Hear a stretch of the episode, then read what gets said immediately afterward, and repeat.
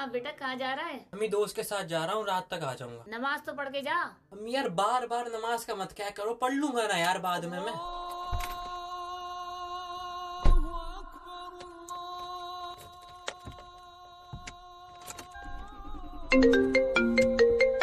हाँ भाई घर से निकल गया। कहाँ पर है?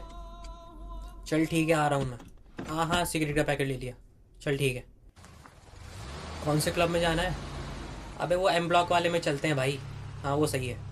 चल, ठीक है। अबे, तू खड़ा कहाँ है? बता ना मुझे। मैं कब से वेट कर रहा हूँ तेरा? हाँ। उसका मैसेज आया था। कह रही थी रिलेशनशिप के बारे में, मैंने कर दिया मना इसकी ऐसी की तैसी। हाँ मैंने क्या वरना स्टैंड करना है तो बोल। वैसे मूवी की टाइमिंग क्या है आज? कितने बजे चलना है? तीन बजे ना?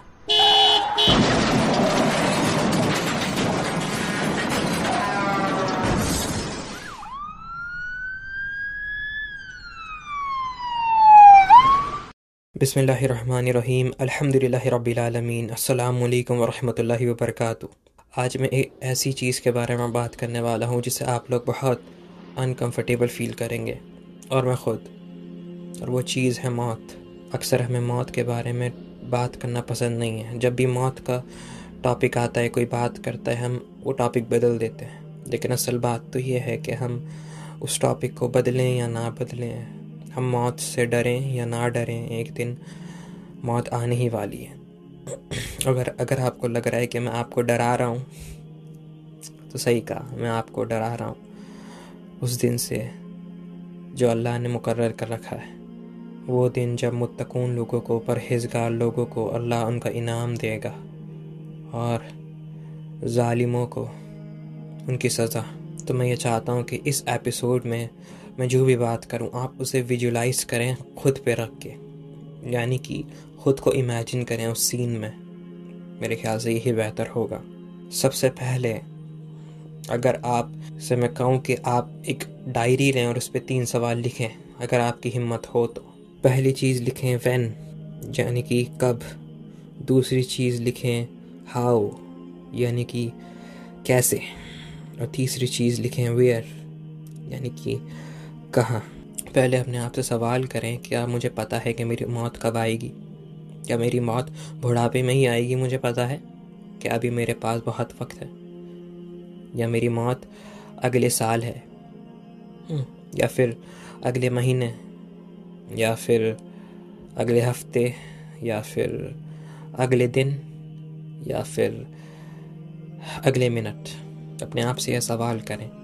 कि कब आएगी मैं मुझे हम, हमें पता नहीं कब आएगी ऑब्वियसली लेकिन अल्लाह ताला ने कहा है ना कि गौर व फ़िक्र करो। अलैहि वसल्लम ने कहा है कि अक्सर मौत को याद करा करो।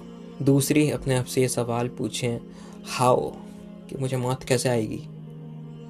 दुनिया में कितने लोगों को मौत अलग अलग वजह से आती है? मुझे कैसे आएगी? आई नो ये थोड़े अजीब सवाल है। लेकिन ये ज़रूरी है। मेरे हिसाब से। कैसे आएगी? अल्लाह ताला ने मेरी मौत की वजह क्या लिख रखी होगी? मुझे तो नहीं पता। मेरी मौत की वजह क्या होगी? और तीसरा सवाल वेयर यानी कि कहाँ आएगी? क्या मुझे पता है कि मेरी मौत मेरे घर में आएगी? या फिर मस्जिद में आएगी? या फिर रोड पे आएगी? वो जगह क्या होगी? अब जब आपने ये तीन सवाल खुद से पूछ लिए, सोच लिए, इन तीनों के जवाब हमें नहीं पता। ऑब्वियसली अब आप इमेजिन करें अपने जनाजे को। अपनी बॉडी को इमेजिन करें। आपकी बॉडी सफ़ेद कपड़ों में लिपटी हुई है। आपकी माँ आपके जनाजे पे चीख चीख के रो रही हैं। आपके अब्बू बस चुप खड़े हुए हैं।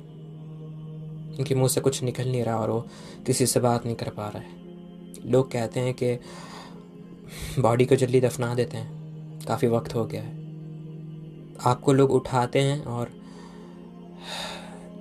चलने लगते हैं। आपका जनाजा पढ़ाते हैं और फिर आपको उठा के कब्रिस्तान तक ले जाते हैं। आपकी अम्मी को कहा, चाहता है घर जाएँ, लेकिन वो मना करती हैं। लेकिन आपको दफनाए जाना ही पड़ेगा। आपको ले जाया जाता है कब्रिस्तान।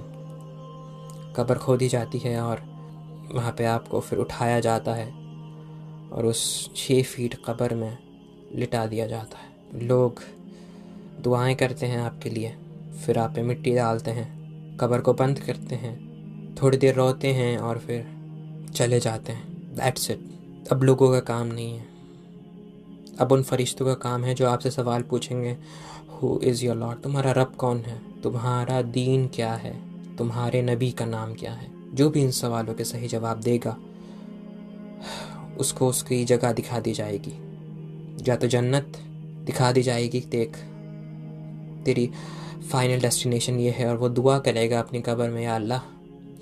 आखिरत का दिन जल्दी से जल्दी ला और अगर वो इंसान सही जवाब नहीं देगा तो उसे उसकी जगह दिखा दी जाएगी जहन्नम में। वो कहेगा, या अल्लाह, आखिरत का दिन कभी ना आए। उस्मान इब्न अफ़्फ़ान रदी तु जब भी कब्र से गुज़रते थे, कब्रिस्तान से, वो बहुत रोते थे।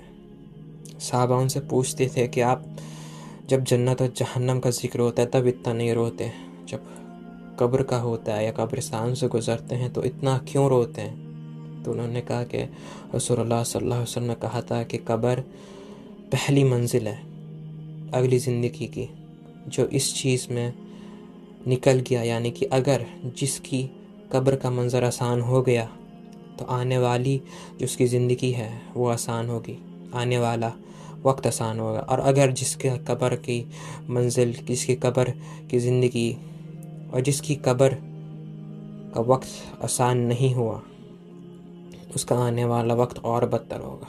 फिर सूर फूका जाता है और तमाम इंसानों को आदम से लेकर आखिरी इंसान तक उठाया जाता है। सब एक मैदान में, बिना कपड़ों के, डरे हुए, सबको पसीने आए हुए हैं क्योंकि सूरज एक मील पर है। सब डरे हुए हैं अपने मामलों में और अभी इंतज़ार कर रहे हैं कि कब हिसाब शुरू होगा। और फिर अल्लाह ताला हुक्म देते हैं कि जहन्नम को लाया जाए और जहन्नम लाई जाती है और वो चीख मारती है। और तमाम इंसान आदम से ले कर आखिरी इंसान तक ज़मीन पे गिर जाते हैं और कहने लगते हैं अल्लाह, बस मुझे बस मुझे बचा ले। उस दिन जब एक माँ कहेगी अल्लाह, बस मेरे बेटे को जहन्नम में डाल दे, मुझे बचा ले चाहे मुझे बचा ले, मेरी बेटी को डाल दे, मुझे बचा ले। जब बाप कहेगा, या अल्लाह मेरे बच्चों को डाल दे जहन्नम में, बस मुझे बचा ले। जब एक बीवी कहेगी अल्लाह मेरे शोहर को डाल दे जहन्नम में, मुझे बचा ले। जब एक बेटा और बेटी कहेगी अल्लाह मेरे माँ बाप को डाल दे जहन्नम में, मुझे ना जाने दियो। वो दिन जब एक बच्चे के बाल सफ़ेद हो जाएँगे, वो दिन जब तमाम जो गुनाह किए सबके सामने आ जाएँगे, वो दिन जब तमाम इंसानों को पता चल जाएगा कि उन्होंने क्या भेजा। अपनी अगली ज़िंदगी के लिए। वो दिन जब उनका नाम अमाल, या तो सीधे हाथ में दिया जाएगा या उल्टे हाथ में। किसी के चेहरे नूर से भरे हुए होंगे तो किसी के चेहरे बिल्कुल काले। अल्लाह ताला हुक्म देंगे, तमाम इंसानों को, तमाम लोगों को, मुझे सजदा करो। जो इस दुनिया में सजदा करते थे, वो अल्लाह को सजदा करेंगे। लेकिन जो इस दुनिया में अल्लाह के सामने नहीं झुके, वो अल्लाह के सामने झुक नहीं पाएँगे। अल्लाह ताला उनकी कमर को इस तरीके से बना देगा। बिल्कुल जैसे स्टील। वो झुक ही नहीं पाएँगे अल्लाह के सामने, क्योंकि वो इस दुनिया में नहीं झुके। जब रसूलुल्लाह सल्लल्लाहु वसल्लम की उम्मत रसूलुल्लाह के पास जाएगी, हौज़ कौसर का पानी पीने, और कुछ लोगों को फरिश्ते रोक लेंगे। रसोल्ला कहेंगे, इनको आने दो, ये मेरी उम्मत ही हैं, इनको आने दो। फरिश्ते कहेंगे, आपको नहीं पता, इन्होंने क्या किया आपके जाने के बाद? इन्होंने अल्लाह के दीन में बिद्दतें करी, इन्होंने वो शामिल कर दिया जो अल्लाह ने नाजिल ही नहीं किया था, जो आपने इन तक पहुँचाया ही नहीं था। वो उस चीज़ों को करते थे। रसोल्ला कहेंगे, इनको मेरी नज़रों से दूर ले जाओ। और फिर रसोल्ला शिकायत करेंगे कि अल्लाह, मेरी उम्मत ने इस कुरान को छोड़ दिया था। और फिर आखिरकार सारा हिसाब किताब हो के सारे जन्नती, जन्नत में दाखिल हो जाएँगे और सारे जहन्नमी जहन्नम में। और फिर एक मेंढी की शक्ल में मौत को लाया जाएगा और कहा जाएगा कि ये मौत है और उस मेंढे को ज़िबा कर दिया जाएगा। और ऐलान कर दिया जाएगा कि सारे जन्नतियों के लिए खुशखबरी कि आज के बाद हमेशा हमेशा की ज़िंदगी कभी मौत नहीं, और सारे जहन्नमियों के लिए बुरी खबर कि आज के बाद हमेशा हमेशा की ज़िंदगी कभी मौत नहीं। उस दिन जब जहन्नमी कहेंगे, काश हम मिट्टी हो जाते, काश मौत ख़ात्मा होती हमारा, काश बस हम ख़त्म हो जाएँ, लेकिन हम यहाँ हमेशा हमेशा रहने वाले हैं।